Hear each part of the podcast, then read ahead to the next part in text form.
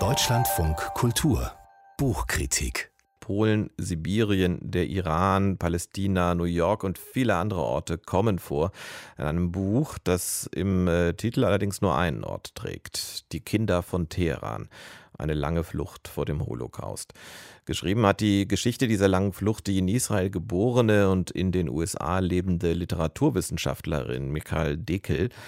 Und das bringt uns eigentlich schon zur allerersten, wie ich finde, sich sofort aufdrängenden Frage an unseren Kritiker Carsten Huck. Aber erstmal guten Morgen, so viel Zeit muss sein. Guten Morgen, Herr Kassel. Die Frage lautet einfach, das ist ein, der Untertitel deutet es ja schon an, ein historisches Sachbuch im Grunde genommen über, über Fluchtgeschichten aus dem vergangenen Jahrhundert, aus der NS-Zeit. Wie kommt denn eine Literaturwissenschaftlerin an so ein Thema, zu so einem Buch?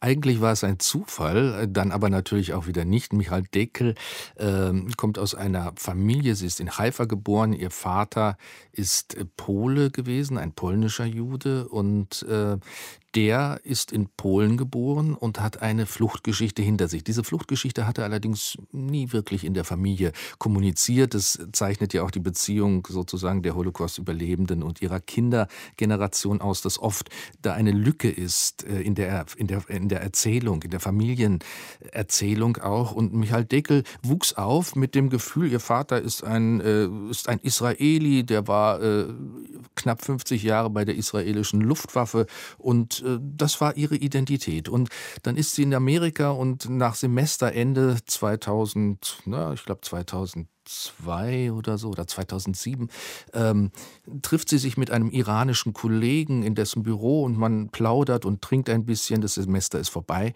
und dann erzählt er, dass er eben auch emigriert ist aus dem Iran und dann sagt sie, Mensch, ja, mein Vater, der war auch mal in Teheran. Und bei dem zündet es sofort. Der weiß sofort, wovon die redet und zeigt ihr Artikel, die Kinder von Teheran. Und das ist der Auslöser, dass sie anfängt da zu recherchieren, weil sie merkt, sie weiß eigentlich gar nichts über diese Geschichte und über diese Kinder von Teheran und macht sich dann daran, ein Buch zu schreiben. Und dieses Buch ist jetzt im äh, 2019 in den Vereinigten Staaten erschienen und es rekonstruiert die Fluchtgeschichte ihres Vaters und darüber hinaus aber äh, noch sehr viel mehr. Und das macht dieses Buch dann eben auch zu einem nicht nur historischen Sachbuch, sondern ist ein ganz besonderes Buch, was einfach unglaublich gut erzählt ist. Da, da spürt man die Literaturwissenschaftlerin, die Frau kann erzählen und verbindet so viele Stränge miteinander, dass man eigentlich von der ersten bis zur letzten Seite atemlos da sitzt und denkt, das gibt's ja alles nicht. Ich denke mir sowieso, das gibt es ja alles nicht, weil ich mir vorstelle, Wissen so zwischen 0 und einem Promille über die Geschichte ihres Vaters und die ganzen Zusammenhänge und dann hat sie so viel recherchiert, dass jetzt dieses Buch daraus geworden ist. Wo ist sie denn zum Beispiel überall hingefahren? Ja, sie hat versucht, all diese Orte, äh, die ihr Vater als Zwölfjähriger musste er den, den Heimatort in der Nähe von Warschau mit seinen Eltern und seiner Schwester verlassen.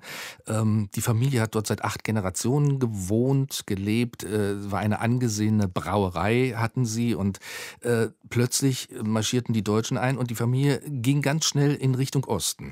Und das hat ihr das Leben gerettet, letztlich. Also man ging in den Ostteil Polens, dann wurde der aber von den Sowjets besetzt. Es gab ja dieses Abkommen zwischen den Deutschen und den Sowjets, dass man Polen so unter sich aufteilen wollte. Dann saßen, sind sie quasi vom Regen in die Traufe gekommen, aber in der Traufe war es immer noch besser als im Regen ähm, und wurden dann von den Sowjets aus dem Ostteil Polens deportiert, also nach Achalan Luhansk, das ist oben an der Beringsee. Dann ging das weiter nach Sibirien und äh, dort mussten sie zwei Jahre in einem Arbeitslager äh, in der Forstwirtschaft tätig sein. Also sie waren ähm, Deportierte auch in Viehwaggons, also diese Geschichte gibt es und wurden dann äh, über 3000 Kilometer weiter, nachdem äh, Hitler dann die Sowjetunion angegriffen hatte, waren die Polen plötzlich sowas wie Verbündete und man entließ die polnischen Deportierten äh, und zwar nach Zentralasien. Also die landeten dann in Taschkent, in Samarkand, Bukhara und äh, all diese Stationen reist Michael Dekel nach und versucht sich vorzustellen, wie es ihrem Vater als Jugendlichem ergangen ist auf dieser Flucht-Odyssee, kann man ja eigentlich sagen. Und äh, das, was sie da an Informationen heraufbefördert, das ist schon absolut faszinierend. Also sie schafft es tatsächlich aus der Perspektive der Flüchtlinge, diese Geschichte zu erzählen, die auch in der Geschichte des Holocaust eine relativ unterbelichtete ist. Also es gibt ja so ikonische Fotos oder auch äh, Schilderungen mhm. in der Literatur, wo man weiß, die Lager, das kennt man, die Deportationen, das kennt man. Aber was bedeutet es, jahrelang auf der Flucht zu sein? Und diese Flucht endete dann für den Vater äh, nach mehreren Jahren glücklicherweise in Palästina, nachdem er also dann äh, von, von Usbekistan nach Teheran gelangt war, von da nach Indien und von Indien dann nach Palästina. Ähm, also für den Vater in gewisser Weise ein Happy End, aber äh, was er erlebt hat in dieser Zeit und äh, was sein, ja, wie soll man sagen, seine Persönlichkeit ja auch geformt hat, ähm, das wird plötzlich anschaulich durch die Schilderungen seiner Tochter, die sich auf die Reise gemacht hat. Und zwar gemeinsam teilweise mit diesem iranischen Kollegen, der ihr erzählt hat, weil sie selber als Israelin kann nicht äh, im, im Iran recherchieren. Das hat der dann für sie übernommen. Der ist nach Teheran gereist und hat dort sich begeben auf die Spuren der äh, jüdischen Flüchtlinge, die 1943 in Teheran versorgt wurden, aufgenommen wurden und dann weiter transportiert wurden.